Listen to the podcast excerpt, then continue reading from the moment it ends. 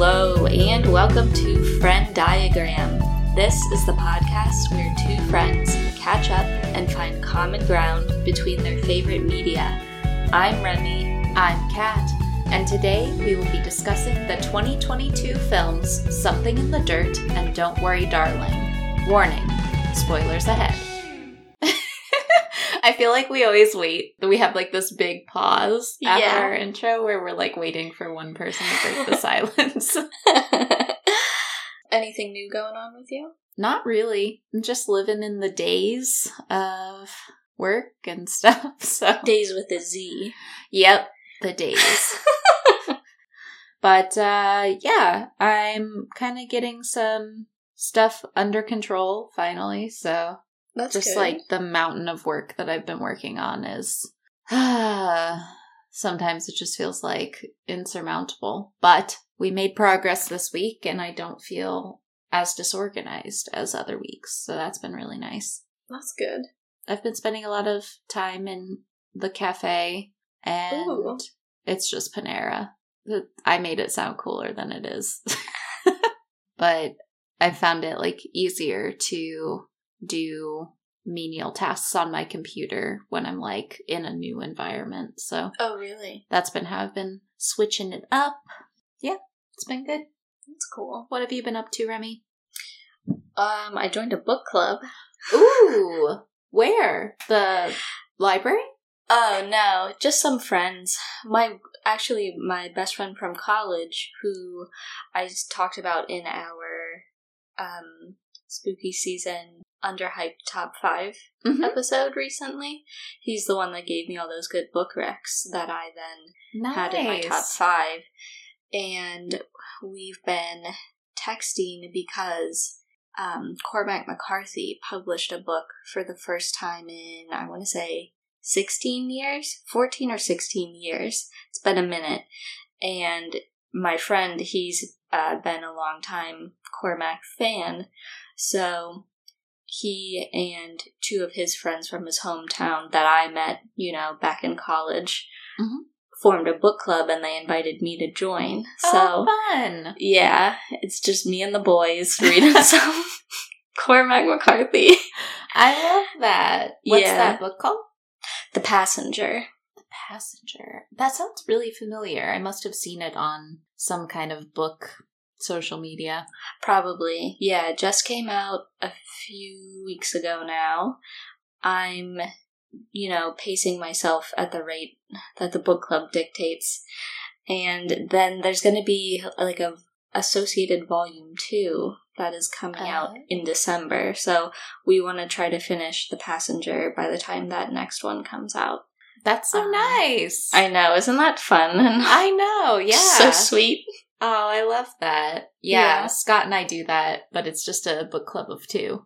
Yeah. Um, it helps you get out of the reading slumps, I feel like, to have Yeah. like accountability and people to talk about books with and stuff. So Yeah, and we all do, I think, a, a wide variety of things for work.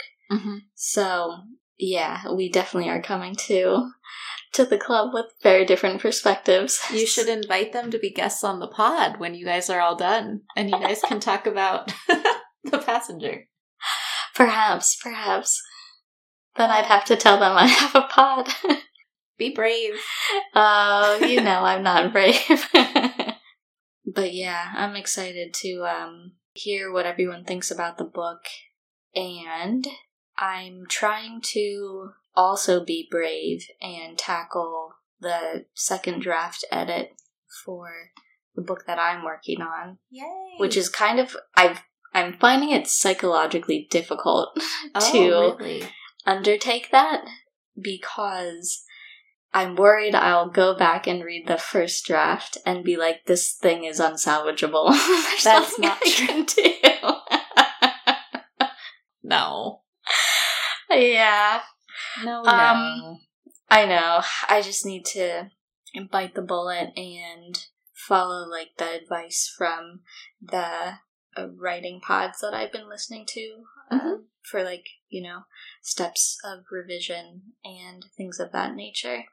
For sure. So yeah, but I'm hoping you know stuff like the book club and keeping up with reading Mhm. really good books will kind of help with inspiration and just put me in the mindset to consider uh, what makes a book work on Yeah. a larger scale, if that makes sense. For sure. Don't let it like stall you. Yeah, I'm so bad at stalling. It's one of my vices. I think it has the potential to be good. Mhm. And as long as I keep keep trying and don't lose focus on the big picture stuff, hmm then you know, it'll be something. I'll be more active on the accountability sheet, and then you'll feel like you have to Yeah. have to do it. Yeah, that's what I told the book club when they were trying to figure out how to pace everyone. I was like, "Hi, I respond well to concrete deadlines. Yeah. I love that. I need a page amount and a date and then I'm all set. Mhm. Thanks." Yeah. And I was ready. Yeah. Fun. Anything else? that's the major stuff. Nice. All right. Should we jump in to the topics for today? Let's do it. Let me tell you about my favorite piece of media for the week, which is the recent film Something in the Dirt. And this is the latest film from the directorial team Justin Benson and Aaron Moorhead. Um, you might know them from their previous films Resolution, Spring, The Endless, or Synchronic. Oof. Kat, I know that you have seen Synchronic Mhm. because we watched that together at Friday Night Movie Club. Mhm. Um, one of the really notable nights where we had to break into, God, I want to say four different lecture halls to find an AV system that would work. That was an Oh. adventure. That was so good. That was great. What a good time. Yeah, so Justin Benson and Aaron Moorhead are like a creative team who write and direct these films together, and they have a long track record of collaboration on a lot of um, sci fi centric original screenplays. And so I became aware of them a few years ago now all credit to Will. He's been a fan of theirs longer than anyone I know. And he was the first one to show me their movies. I think the first one I saw, it was either Resolution or The Endless. Have you seen either of those? I haven't. The only movie I've watched from them is Synchronic. But I loved Synchronic. Yeah, me too. So good. And so, yeah, Will has been a big fan of theirs as well for a long time. Mhm.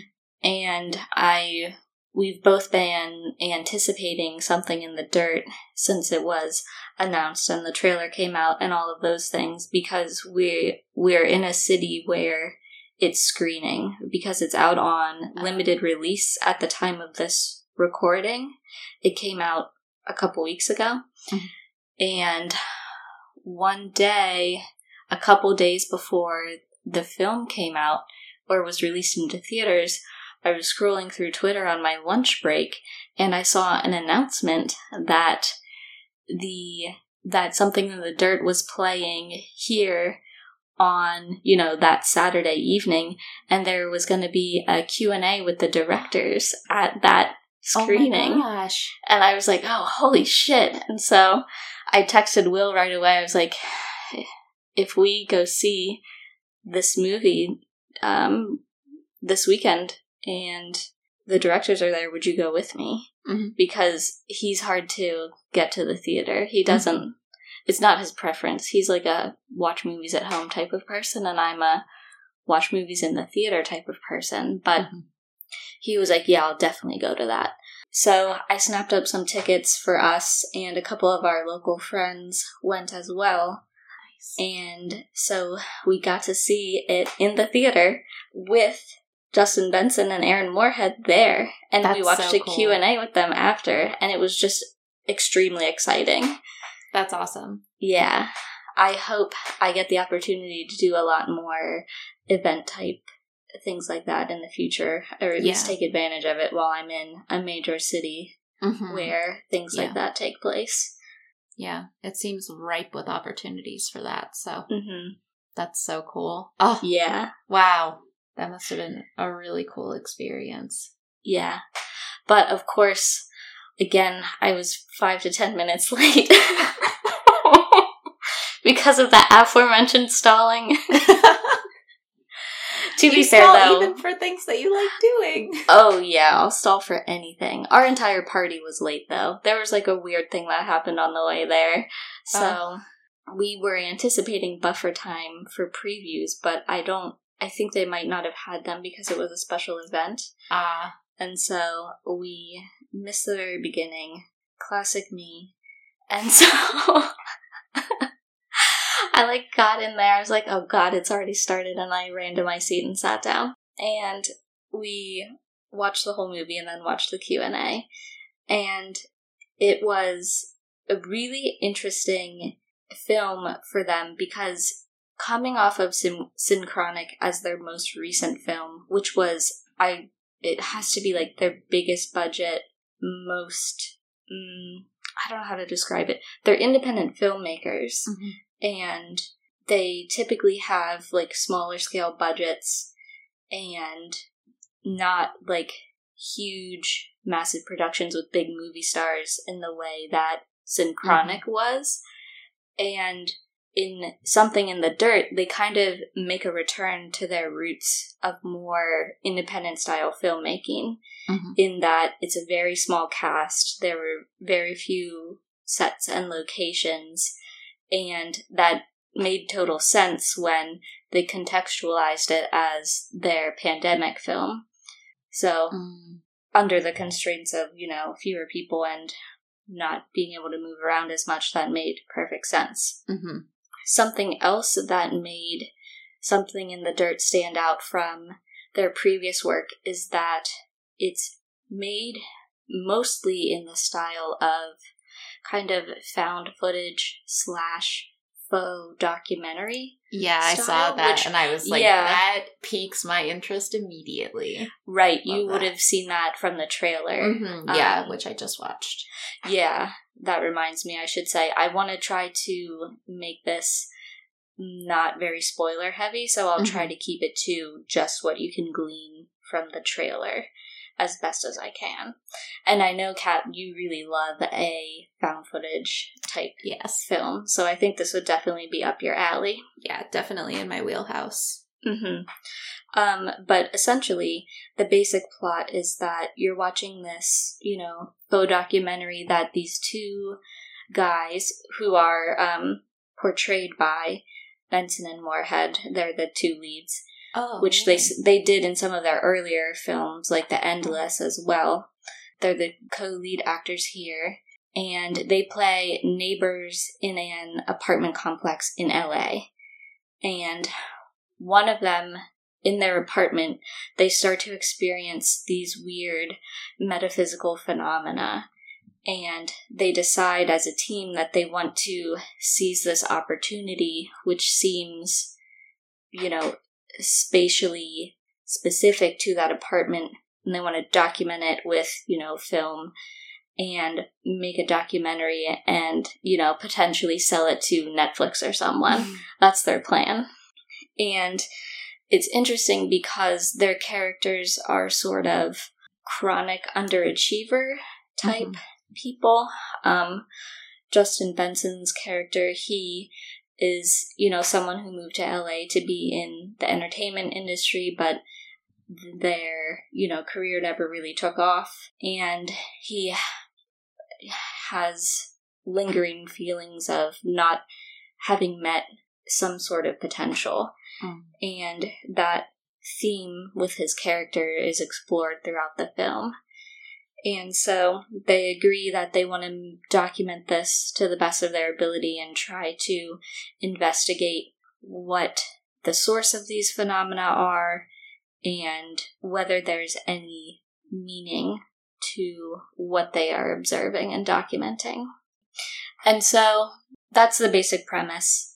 Um, you're basically following those two characters as they investigate and try to uncover what's going on, why this is happening in the apartment, and what are the basic properties of the things they're observing, like objects levitating and lights and gravitational field disturbances and those types of phenomena. Do they have any scientific background? Do, are they like qualified to be investigating these things or no, none okay. whatsoever. I love that.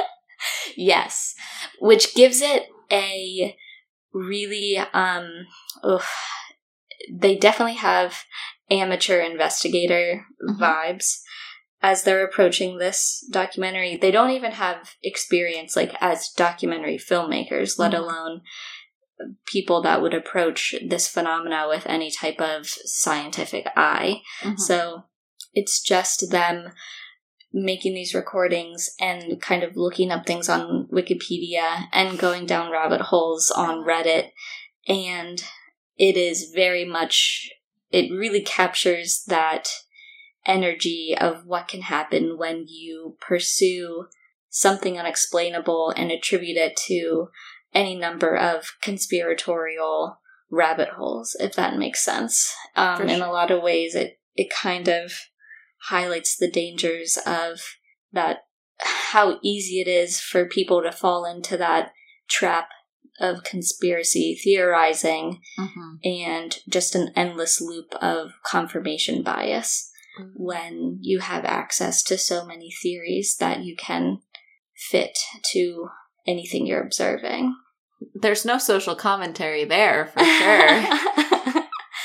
yeah. Um it's also interesting too because it kind of serves as um fuel in in a lot of ways that's the the amateur approach that the characters are taking and their kind of wild theorizing make this i would say the most humorous of their mm-hmm. films that i've mm-hmm. seen so far there were a lot of moments that were really funny and definitely showed how ridiculous um the the the ridiculous things that people can pursue when mm-hmm. they're kind of grasping at straws to explain something unexplainable. Mm-hmm. Um, but yeah, it's a really atmospheric film.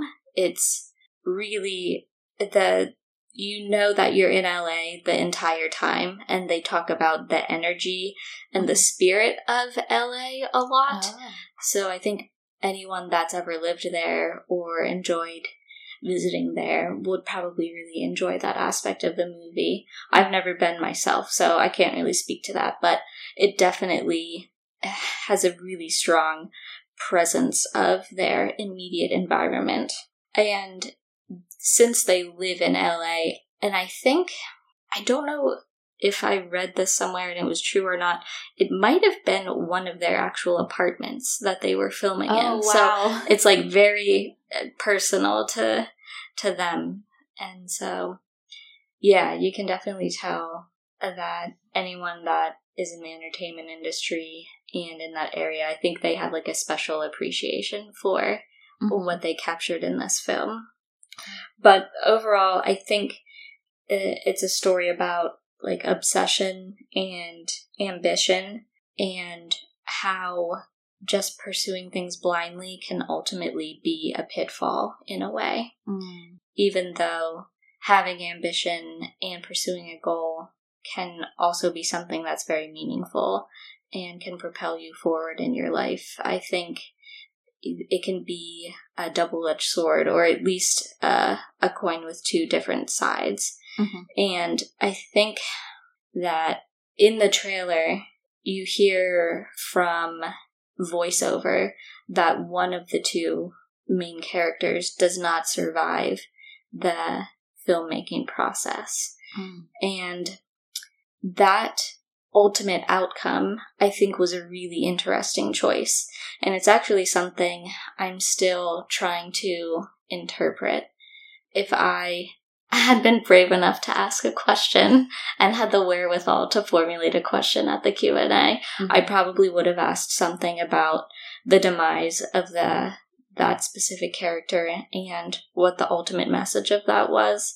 But I would say the main mindset that I would encourage people to have going into this film would be to just keep an open mind and don't necessarily expect a really clean, clear cut answer to all of the questions and mysteries that are being presented to you. Um, I think that's another reason why this film stands apart from their previous work for me because in all of those previous films that they've done, there's been a a central answer or a central force that is the answer for all of these strange sci-fi happenings that you're observing. Um, but the answers in this movie are not as clean and organized, I suppose, as their previous the previous um, films that they've done. And so I would say just don't get too caught up in expecting a lot of answers to things. That's like the one, I guess, spoilery thing that I'll say about it. Mm-hmm. But yeah, overall, I definitely recommend going out and seeing it. I think that, I mean, if you have access to it, if this episode goes up in time and you're in a place where the limited release is happening, definitely check it out. Um, Kat, you pointed out that it's scheduled to come to streaming on November 22nd, correct? Mm-hmm. Yep. Yeah, it said on demand everywhere. So. Okay, awesome. Yeah, so definitely check it out if you are interested in sci fi genre type things. This is a really fun, a really fun approach to that genre. And I think that it make it's m- making me really excited to see what they do next because I guess I conceptualized the trajectory of their work going in a specific direction after Synchronic came out, and it was like much more polished and big budget than mm-hmm. their previous projects. And now that I see them returning more towards their roots as independent filmmakers, it's really exciting to see a team that just consistently puts out such dynamic and original work. So. I definitely encourage anyone to check it out and support them. And I'm really excited to see what they do next because they seem like really cool people and I really enjoyed watching the Q&A because they had just really positive and supportive collaborative energy and it's hmm. just really nice to see a team like that that's been working together for so long and I don't know, it's just really pleasant and I like it and I hope they keep making stuff for a long time. Do you have a favorite of their films? Good question. I don't know. I think it would depend on what mood mm-hmm. you catch me in because I definitely have a soft spot for resolution. I don't know if that's just because that's the first one of theirs mm-hmm. that I saw, but I also, I mean, obviously, Synchronic is really fun, and I loved the concept for that, and I mm-hmm. loved the execution as well. Yeah. Um, and I really like the structure of the endless mm. and how you learn information in that one. Yeah, I don't know. Mm-hmm. I, I don't think hard I could pick, pick, a favorite. Yeah. Also, they're so different from one another. So yes, it's hard to be able to compare apples to oranges there. Exactly. Yeah, it's very much in their wheelhouse of original sort of metaphysical, mind bending mm-hmm. sci fi storytelling. Hmm.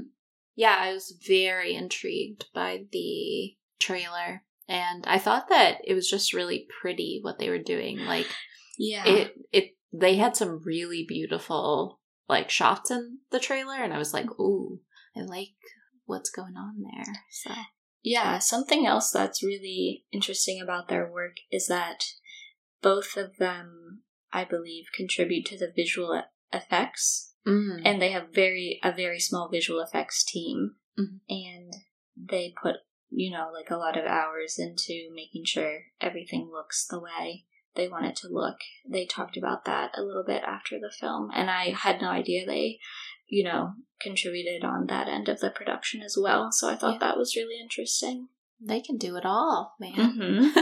Wow. That's so cool. I'll have to watch that and then we'll have to do a spoiler update. kat what's your favorite thing from this week So, my favorite thing is Don't Worry, Darling. And I have to say that I was a little nervous to go see the movie. I know that there was a lot of drama surrounding its release, and Yeah. I was like having a bit of hesitation. The initial reviews of it were not great. It did not have good. Uh, it did not have like a good Rotten Tomatoes score, so I was like, I don't know if I'm gonna like it, but it seems up my alley, so I'm gonna take a chance on it. And I was very pleasantly surprised. I thought it was super entertaining. I can't wait to watch it again. I um, had it slated to watch this weekend because it just came out on HBO Max, but um, ran out of time, so I just watched some of the scenes that I wanted to refresh myself on. But um, overall, I hope that it kind of transcends the drama around it because it's a fantastic film. And if that's one of the reasons you were like hesitating on seeing this film, I highly recommend watching it. I thought it was really entertaining. The general premise of the film is that you are in this little town, this little community. It seems kind of like a gated HOA type community and everyone in it is dressing kind of like they're in the 50s 60s era and um, you can very quickly tell that there's kind of an organization that all of the men are a part of. They are going off to work every morning and working on this like top secret project up on the top of a mountain. And the wives just kind of hang out. They go do their dance class. They um just kind of vibe all day, uh, do housework and stuff they like that. They do a lot of cleaning it looks like Uh, ideal, honestly. but yeah, so very quickly in the film, you kind of realize that something fishy is going on. Florence Pugh's character Alice is uh, kind of picking up on some inconsistencies in the stories that people are telling about their uh, marriages, how they met their partner, um, so on and so forth. And she also has a friend in the town who has become kind of a pariah. Everyone thinks that she's kind of crazy. She had an incident where she wandered off in the desert with her son and then only she came back. And it's very clear that she's suffering some kind of um, psychological distress, and Mhm. eventually, uh, Florence Pugh witnesses her falling off of her roof. And there's a lot of gaslighting. Yeah, I was thinking about that specifically because Mhm. I just watched this yesterday. Yeah. Since it came to HBO Max, I didn't Mhm. get a chance to see it in theaters. And I watched it right before you told me it was going to be your topic for the week. And I was like, oh, good. I'm glad I saw it just in time then. Mm-hmm. And throughout, with all of the gaslighting, I was like, oh man, this is like Kat's like hot button issue is Ah, people so being good. gaslit. It it like emotionally gets me so involved with any plot. Oh my god. And it was really well done. And in my notes that I took after watching it for the first time, I was thinking that Olivia Wilde would be a perfect choice of director for Southern Book Club. Do you Um, think? I think that Ah. the tension and the gaslighting direction was really good. I'm picturing, you know, the dinner scene where Chris Pine is like having dinner and they're all having a In dinner home. party. hmm Yeah. And she's like confronting Chris Pine about all of these inconsistencies she's noticing. Mhm. And then he just like totally undermines her. Yeah. That's exactly what I'm picturing of like the the confrontation scene from Southern Book Club and then Right. the the other character. I can't remember his name now. Um the the vampire Yeah. uh kind of like undermining all of that and the husband's all like taking his side uh i think she would do a really good job with it Yeah. Yeah, I'm not sure if you mentioned, but Olivia Wilde directed this film. yes Yes. yeah I think that's a good call. I think you're right. I think i think it would be, good well suited for that. Mhm. So, yeah, I thought that this film had a lot of really good performances.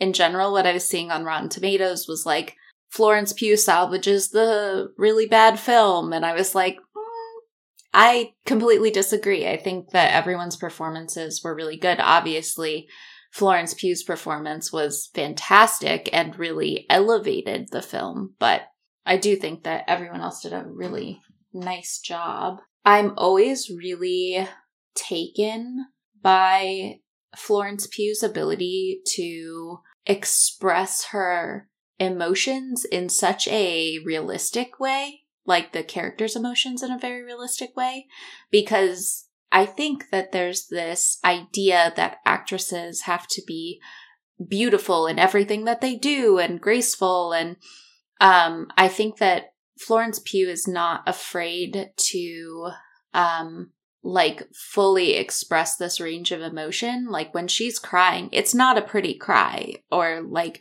in Midsommar when she is like grieving Mhm. that is like a painfully it's just like gut wrenching to watch her emote in those scenes. And i think that she showed a lot of that emotional range in this film as well i love florence pugh as the as the lead i specifically love olivia wilde's performance as bunny um, Mhm. who ends up being like florence pugh's best friend um, in this group and I think that Bunny is a lot of fun to watch, and I like what they did with her character in the end as well. Me and too. like, uh, I I just really liked that reveal at the end. So, um, yeah, the, her performance was fantastic. And Chris Pine is such a compelling antagonist. I I don't think I've ever seen him act in a role where he is not the good guy. And they might exist, but usually he's like a protagonist character. And oh man, his gaslighting, um, yeah, it was very evocative. Um, and then the last performance that I wanted to touch on was obviously Harry Styles as Jack was really good. And I wasn't sure what to expect because I'd only seen him act in Dunkirk right. and he did a good job in that, but it was a much smaller role. Um, and there were a lot of uh, other performances um, that were kind of overshadowing his in Dunkirk as well. right. And not a lot of dialogue. And not a lot of dialogue, yes. But I thought he was great in Don't Worry, Darling. There is one specific scene where he just absolutely elevated as an actor for me. The scene where they're getting in the car to leave Mm. the the town. Um, so I'm gonna get into spoilers because this has been out for quite a while. Um, but yeah, I I can't really talk about the rest of the movie without getting into spoilers. But um, I'll put in a a timestamp in the show notes for you guys to jump to to skip to the overlap. I suppose um, if you have not watched this film. Um, but so in the scene where they're getting into the car and Florence Pugh is being dragged uh, from the vehicle by the um, like people in red suits. Yeah. this is like where we break with like this idea that this is all real.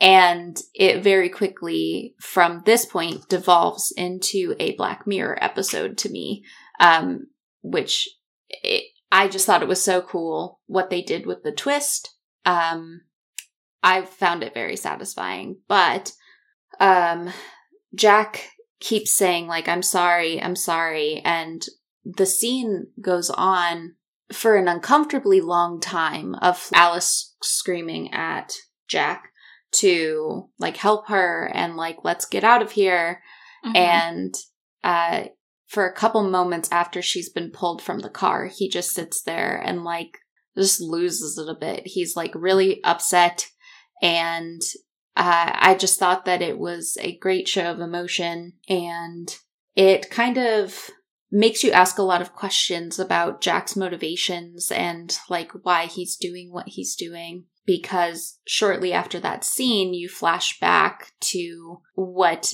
was happening before they moved to this town. And so we basically have this flashback to modern day America, and we can see Alice and Jack like living this normal life.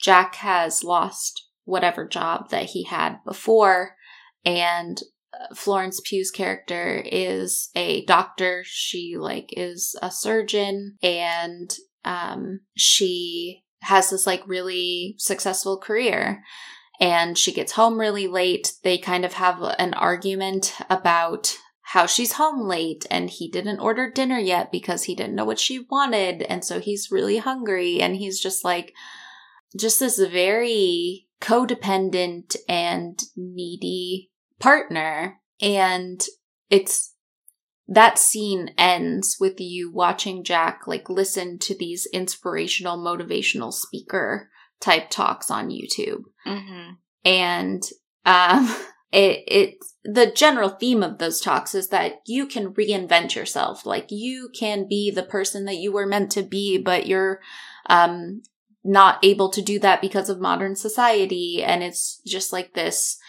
uh really strange kind of radical ways of thinking. And then you start putting together the pieces that like none of that world is real and that um, Jack has basically just captured Florence Pugh's consciousness and put her into this like alternate reality computer program um, where he can live his own perfect life.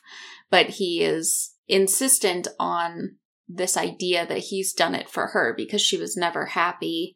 There's a like a final scene between Jack and Alice where she confronts him about what he's done. She remembers everything and Jack keeps insisting that he she was unhappy that she used to work all the time and that it was making her unhappy. So Jack took all of that unhappiness away from her and it's really clear that Jack was unhappy in that situation. Florence Pugh wasn't. Un- Alice wasn't unhappy in that situation. Yeah, she says she loved her work and Yeah. she was happy working. Yeah, but he didn't like that she wasn't just like always around to be with him, and they couldn't have this like picture perfect life that he envisioned. And so he like projects that unhappiness that he's feeling onto his relationship with Florence or with uh, Alice. So I saw a lot of like reviews online about how this was just a take on really common feminist tropes in film and where I think that it kind of deviates from that like traditional Stepford wives type um Trope. trope, yes, is that I really believe that Jack has convinced himself that he is doing this for non selfish reasons. And I mean, I think that he really believes that he is like doing all of this for her happiness and he can't face the own reality of his actions and then he gets way too deep into it and he can't get out.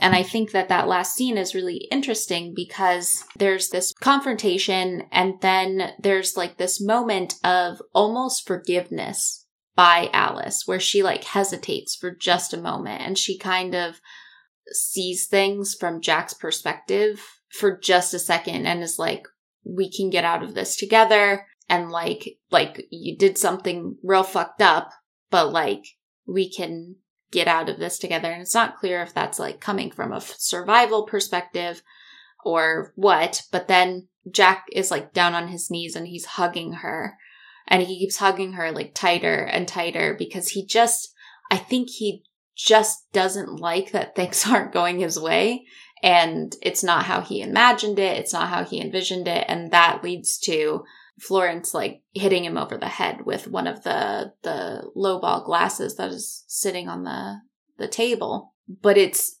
so interesting because in that moment I, as like an audience member, didn't really know exactly what I wanted to happen because it was like Florence's hesitation made me hesitate as an audience member. And I just thought that was really interesting. And like it almost makes you want it, it makes you see that their relationship did have potential and that she really does care for him. And like it almost tricks you into wanting her to like make something work still. And then she has like this moment of clarity, and you, as the audience member, have that moment of clarity as well. Yeah. It was just a really interesting way to showcase those themes. I don't know. I thought it was cool.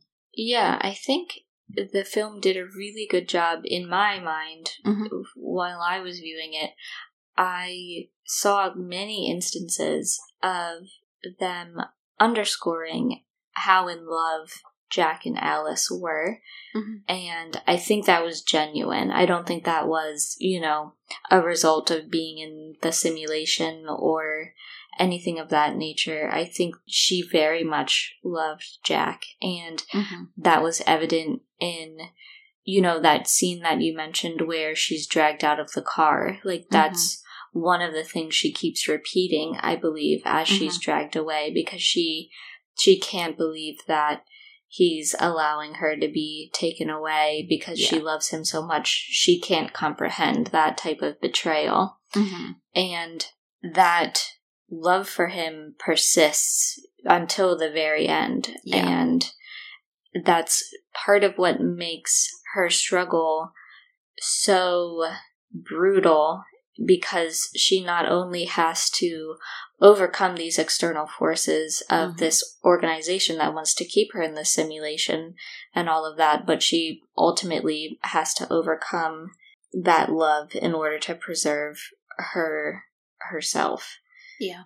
And I think that they did a really good job of making Harry Styles' character Jack in the reality portion of the movie. Yeah. I found his reality character extremely I just hated him. I don't know. aversive. I Yeah, absolutely sure. hated him. Yeah, which is remarkable because it's like Harry Styles is one of the like probably most charismatic people in the world, Mm-hmm. and to make to pull off such a detestable character, Mm-hmm. I think is really a feat in itself. Yeah. And Yeah. Yeah, I think they did. They definitely showed the multi-level structure of Alice's struggle to break out of that that simulated life. Mm-hmm. Yeah. Yeah, and there's a hard decision that she has to come to, right? Because Mhm. there's there's apparently no way to get both of them out of it. She has to make a decision. Right. But yeah, the chemistry is really good between all of the characters. Like I thought that Nick Kroll's character was really interesting and I liked Yeah. his um chemistry with all the guys. I thought that um Jack and Florence have really great chemistry. Like it's really believable that they're in love with each other and yeah, that's what makes it all so difficult. Um because like you're you're fighting with that like sense that they really love each other the whole movie and knowing that something fishy is up. Um it was just a really strong film and I think that if you haven't gotten the chance to see it yet, it's definitely worth a watch and um, don't be put off by like the the bad reviews that are out there because I think a lot of that was tinted with like the drama surrounding its release as well. But it's a strong film by a, a good female director, so Yeah, I definitely agree. I think it was unfairly maligned because Mhm. of the the drama surrounding the rollout of the film, Yeah. which is so unfortunate because so many people put in a ton of work to Yeah. make a feature film mhm. and for it to be you know not received well because of basically personal petty drama. yeah petty drama or like a failed media rollout Mhm. that's so unfortunate yeah. and yeah, I I agree. I think people should give it give it a try regardless. I think it's a strong film. It's certainly competent filmmaking. Mhm. Visually, it's an incredible. I love that environment. Yeah. The aesthetic of the simulation is so consistent Mhm. and pleasing and god, the wardrobe incredible. They Mhm. did I mean, it just it's visually uh, an incredible film. So yeah, I totally agree. I think people should give it a shot and just like evaluate it on its own merit. Yeah, that's streaming on HBO Max. Yeah, I guess that's all I had to say about it. Did you overall like it then? Yeah, I mean, yeah, I read the reviews that uh, the the critics' consensus seemed to be that it was, you know, kind of well worn territory, but I think it was an interesting take, and I, I, yeah, I don't know, I don't know why people had such a problem with it. I think it's well worth viewing, and yeah, I don't know, I yeah, like I said, I think it was it didn't get a fair it, it didn't get a fair reception. Yeah. Yeah. And I think that Bunny's character also is a really interesting take on this too, because she is choosing to live in this world to avoid the trauma of the things that have happened in her life. And I think that, I think that that's really interesting. And yeah, I don't know. Yeah, I really liked the inclusion of Bunny's character as a contrast to, say, Alice's character, Mhm. or I want to say Margaret was the other character who found out the truth about the simulation. Yeah, I think that's I, right. I think that was her name. hmm Yeah, I think that was a really interesting counterpoint or counter perspective to include someone who's there voluntarily because they are basically psychologically dependent on the simulation rather Yeah. than someone who is coming to realize that they are imprisoned by the simulation. Yes. And I also thought you made a great point when you discussed how Jack has basically convinced himself that he is doing a good thing for Alice Mhm. in trapping her in the simulation. And I think that you're correct. And I think he even, his character even takes it a little bit farther in that he kind of acts like this martyr figure Mhm. for Yeah. the two of them because he talks about there's for some reason there's a rule in the simulation that the men have to exit it and spend x amount of time in the real world hmm while the wives just stay in the simulation all the time Mhm. and he hates going out into the real world because it's not it can't compare to the simulation hmm and he goes back to being like basically a, a huge piece of shit and so Yeah. um it, to him he's like a martyr for alice because he's protecting her from the reality that he's convinced himself she was unhappy in and Mhm. he's the man of the relationship so he should carry that burden and shield her from that reality when you know her character actually wanted to be a part of the real world and was a successful part of the real world Yeah. and just because he was unhappy with his life and basically underachieving Mhm. he robbed her of that participation in the real world and then acted like he was a hero for it and i think that's really what got under my skin about his character Yeah. And I also think that he feels like Alice is being taken away from him when she is at work for long hours. And he feels like entitled to this time Mm-hmm. that Alice is spending at work. And so this is like a perfect scenario for him. And he is saying, Oh, well, she's really unhappy when she gets home from work. But no, she's unhappy because you're being a piece of shit. She's not Yeah. unhappy about work. She left work feeling great. She Yeah. got home and then was in, immediately like told that she's not doing a good job in her relationship and she's not taking good enough care of you. And she was like, You're a grown man. yeah You don't and need to be taken care like, of. a petulant baby and that's like It's so obviously she's not happy with Yeah. you. But he, in his mind, twisted that into being like, oh, she's unhappy because she was working too hard and not Mhm. because I'm being a jerk. I So, I know, yeah. That It's- scene was really good. I liked that whole, uh, like flashback sequence. That was cool. Yeah. Hmm. Should we get into our Frenn Diagram? Yeah, let's do our Frenn Diagram. What do these two what do these two things have in common? One thing I wrote down while you were talking about um, something in the dirt was that these individuals, like the main characters, or one of the main characters, is like a chronic underachiever Mm-hmm. um, and sees this project as an opportunity to meet his true potential right. or achieve his true potential. Um, and that makes me think of like this like reinventing yourself kind of concept that Harry Styles is uh, character Jack is going through and Don't Worry Darling and um, he sees himself as like this failure in modern day society but can reinvent himself by doing all of these crazy things so Yeah, completely. I definitely I wrote that down as well. That Mhm. um that underachievement uh, motivating people to make these decisions. Mhm.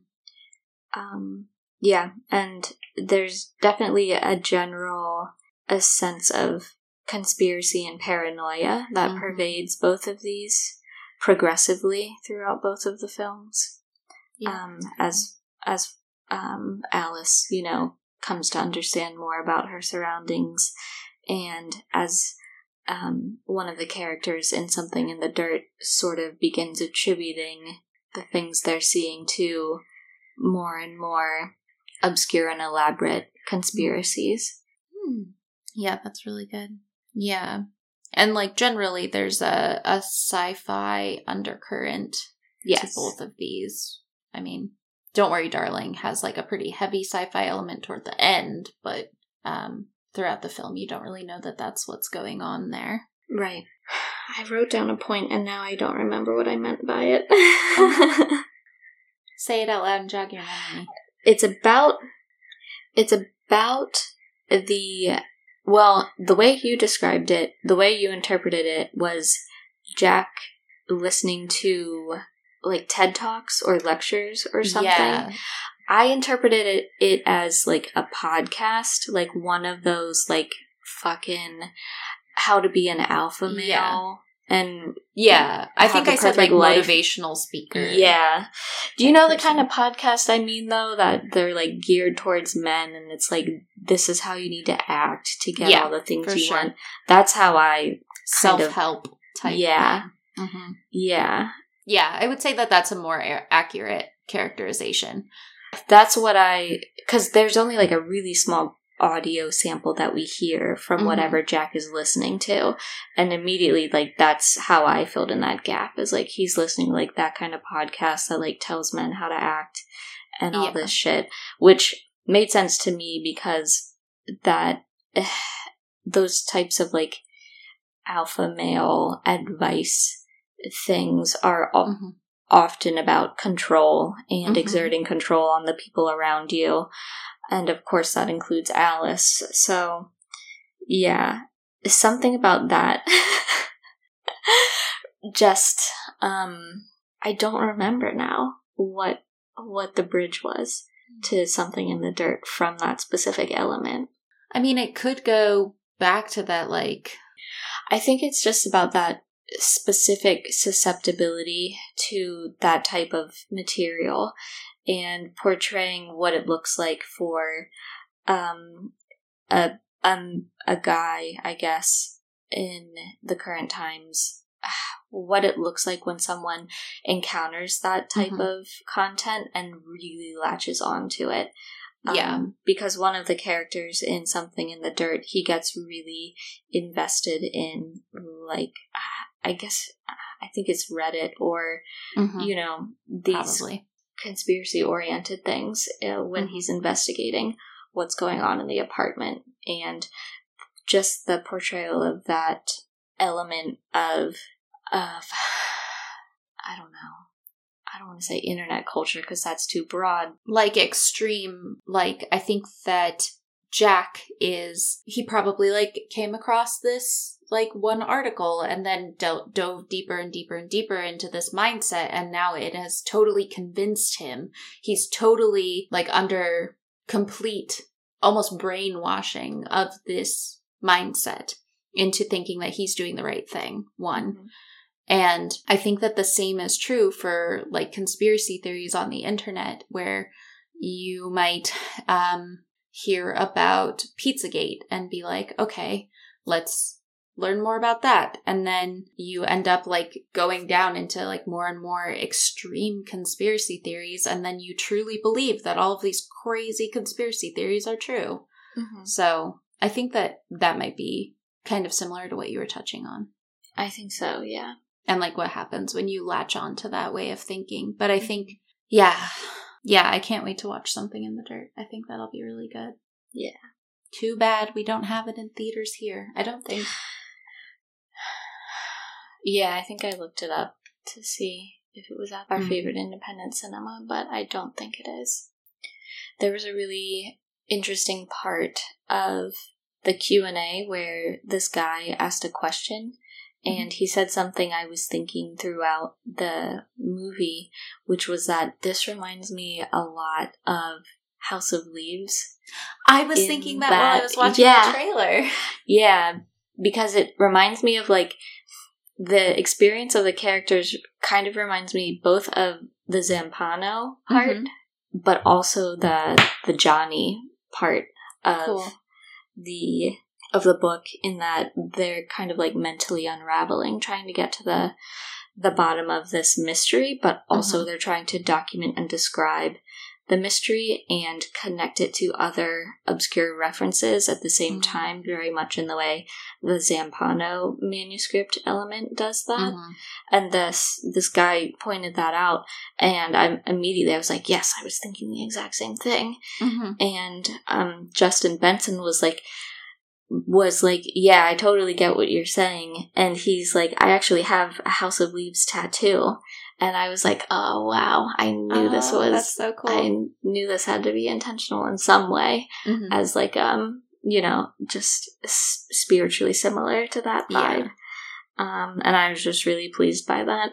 That's so cool. yeah, Oh gosh, that that would have been so cool to watch. Yeah. I bet they're really cool dudes. yes, they seem like it. hmm But they would be perfect for that adaptation. They could do the adaptation. Kat. Oh my god, I think you've solved the unsolvable riddle of who could tackle a House of Leaves adaptation. hmm Interesting. I wonder if they would do an adaptation. They only do original stuff I know. from what I've seen, but Yeah. I bet they would I bet they would consider it. Ah, Oh, well, Kat. another overlap is that we have two director suggestions for two different adaptations. yes. That we want to see. Oh, excellent call. Hmm. Oh, I would not mind seeing that.